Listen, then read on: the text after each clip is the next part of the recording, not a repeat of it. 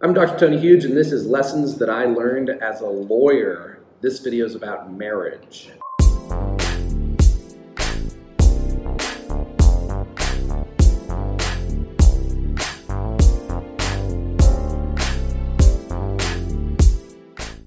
So, going into uh, law school and becoming a lawyer, my views of marriage were very different. And after I learned how when the rubber hits the road and things get really bad, what happens after marriage and as a result of marriage, my views on marriage, especially in America, have completely changed. I actually vowed to myself that I would never get married in law school after I had family law class, where I learned that marriage wasn't what I thought it was. It wasn't just this peachy roses, unicorns, and uh, happy thing. It was actually a contract with the government. People don't realize when they sign the marriage contract, they're not just obligating themselves, creating a liability to another human being, they're also obligating themselves to the government. See, you could actually have a marriage type situation where you sign a contract with another person and you spell out all of the terms upon which you agree.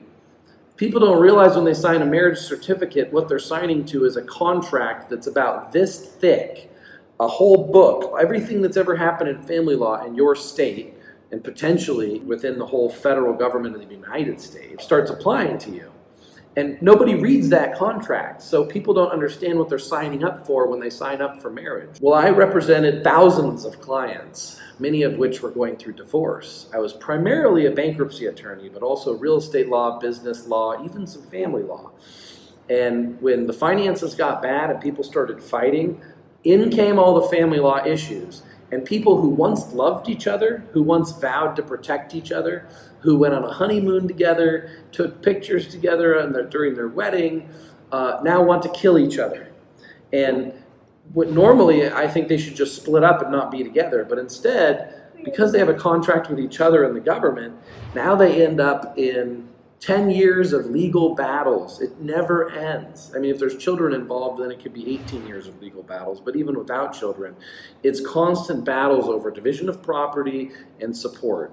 And you hear, of course, all the times when uh, the man has to give up 50% of his assets to the woman and how unfair that is.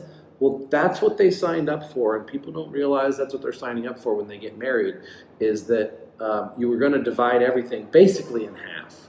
And it's a lot more complicated than that because it, as time goes on, the obligations increase. So if someone were to get married today and then divorce in a year from now, it's not going to have as much of an impact. But as time goes on, the two year mark, the five year mark, the 10 year mark, then it becomes extremely messy. So you have to realize when you're when you're agreeing to marriage, you're agreeing that you both equally own all your property. So your spouse could technically go out and sell and destroy everything that you have if they go crazy. And then when you divorce, you're going to have to split it all, and you're going to go through a huge legal battle and spend an absolute fortune fighting each other. And even if money wasn't the issue, you don't care about money, the stress of years of court battle, of you, you're stuck having to go to court and dealing with a humiliating process, a stressful process, a process that I think is completely unfair, all because you basically didn't read a contract that you signed before marriage. Now, you can do a prenuptial agreement, you can do a postnuptial agreement where you outline all of your rights and responsibilities. But just like I'll cover in another video about contracts and why you should enter contracts and and uh, the risks of even dealing with someone who's not trustworthy, even though you have a great contract. You're going to find that nothing's going to protect you from a crazy person. And I'm going to get really gender specific here in a moment, but in my experience, in representing a lot of clients, when women go through menopause, they go crazy.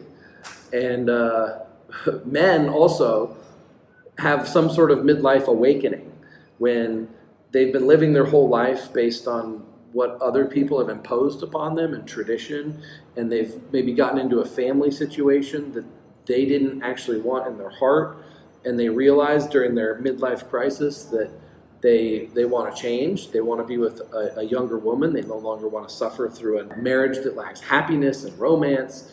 And so, you know, right around the midlife mark, a lot of people get divorced, and that's after they've already acquired a lot of assets And that's when I see it get really ugly when it becomes a huge battle, a stressful situation, and I don't see the need for it. At the very least, people should be educated to understand what they're agreeing to when they get married. But in my in my life, in the best situation, there's no marriage period.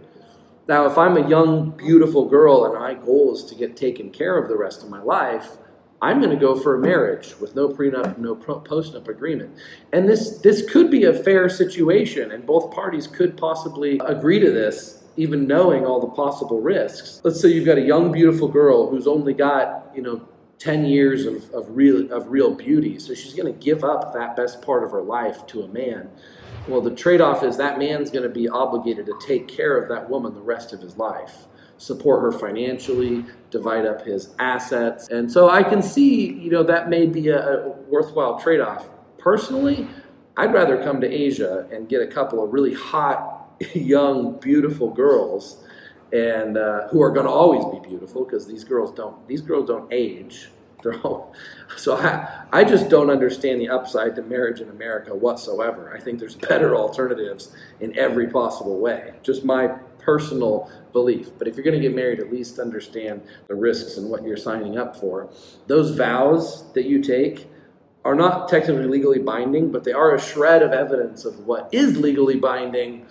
When you say until death do us part, and you're going to take care of the person in sickness and in health and all that, uh, that is basically what you're agreeing to.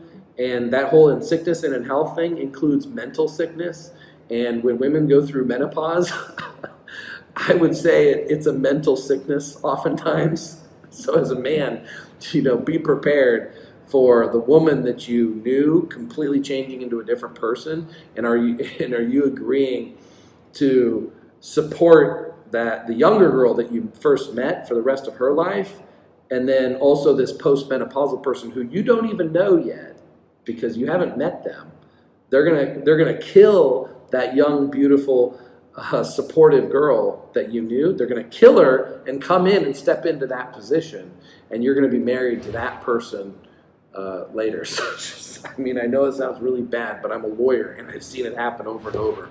And I need to share this information to you so that you can consider it. Because I'm not telling you what to do, I'm just giving you tools so that you can make the best decision for your own life. Be swole and swole, friends of freedom, pioneers of human evolution.